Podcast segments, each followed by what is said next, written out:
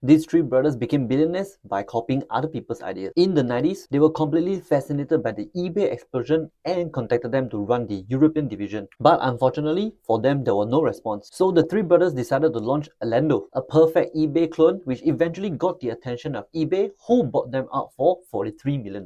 A few years later, they did exactly the same thing with Facebook, which they copy and pasted to launch StudiVZ. Even though Facebook was going to sue them, the three brothers still managed to sell the company for over 100 $100 million. And if you think they'll stop there, think again. Next company they set their eyes on was Groupon, which they cloned to perfection in order to launch CityDeal. What's next? Yes, they sold it back to Groupon for over $140 million in just 6 months. The lesson we can learn from this is sometimes there's no need to reinvent the wheel. You just need to copy what is existing and make it better. Learn something new today. Follow me for more business tips. Bye for now.